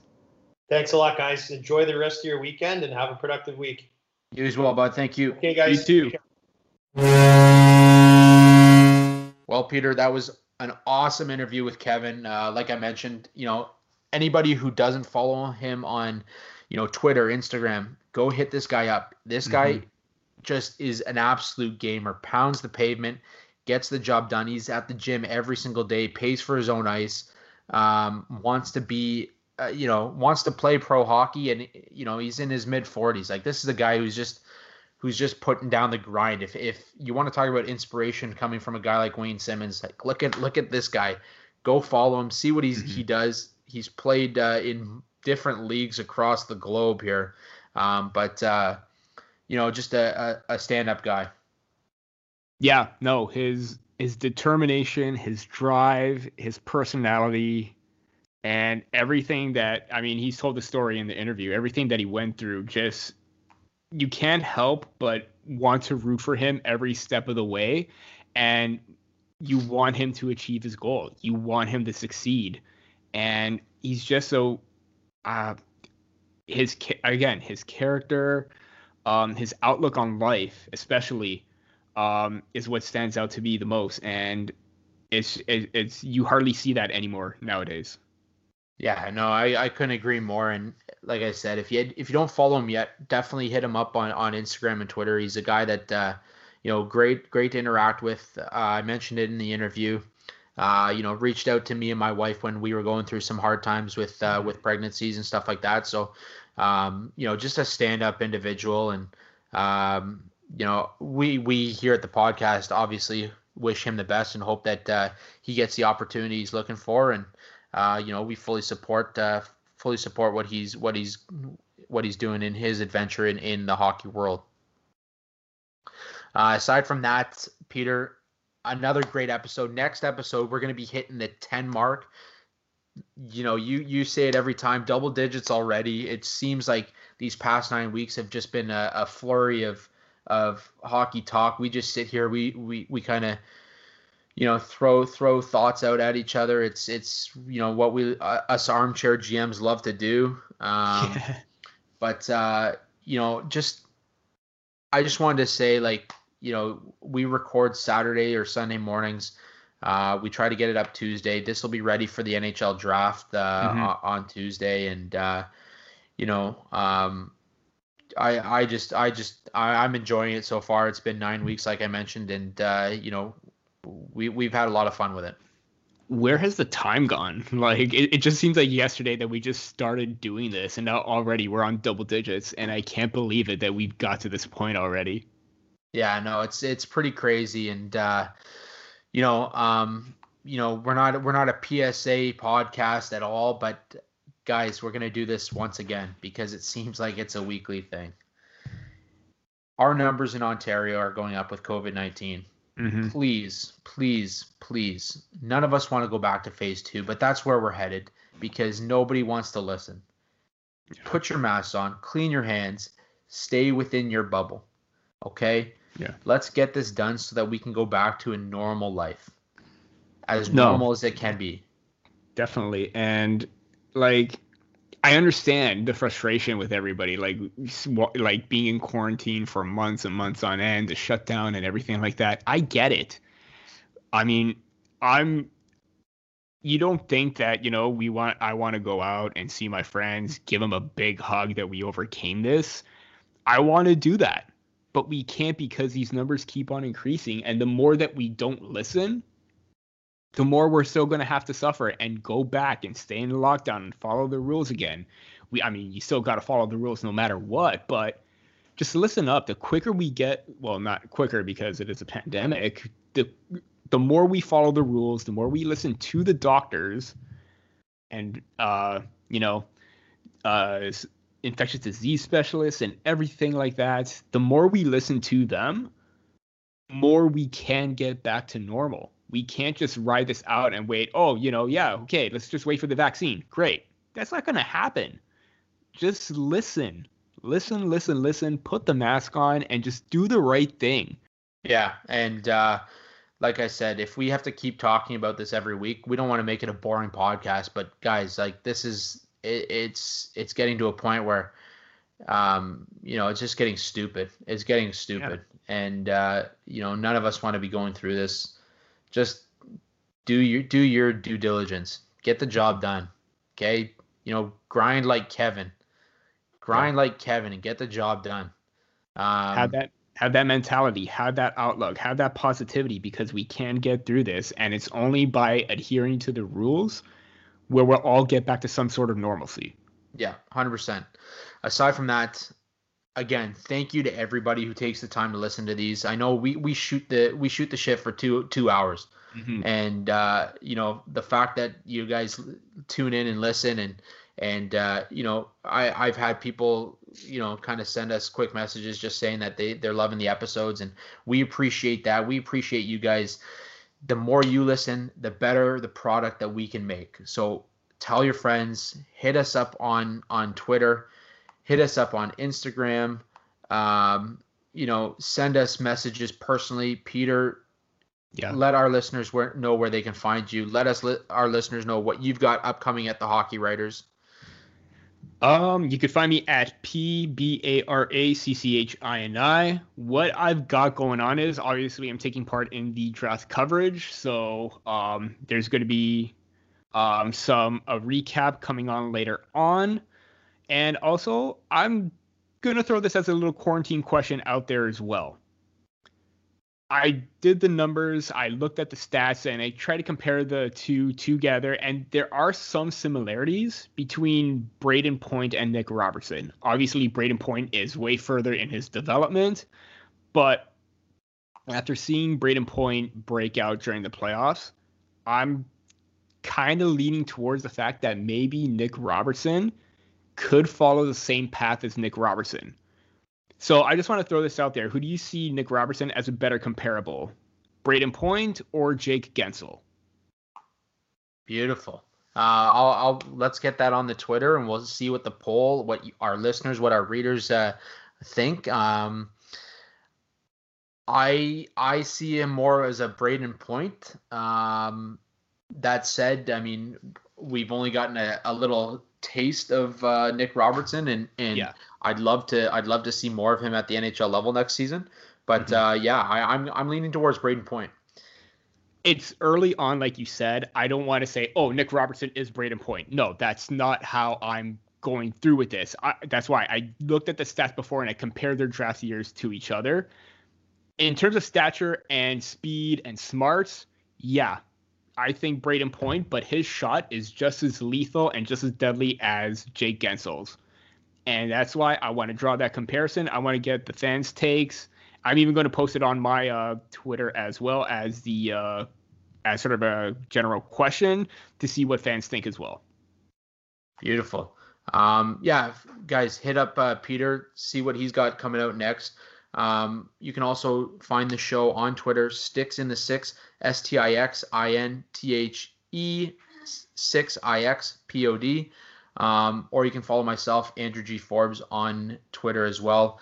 I'm coming out with the, the top five uh, Swedish, underrated Swedish prospects in the 2020 draft. So have an eye out for that. We've got draft coverage coming your way. And aside from that, we will see you next week. See you.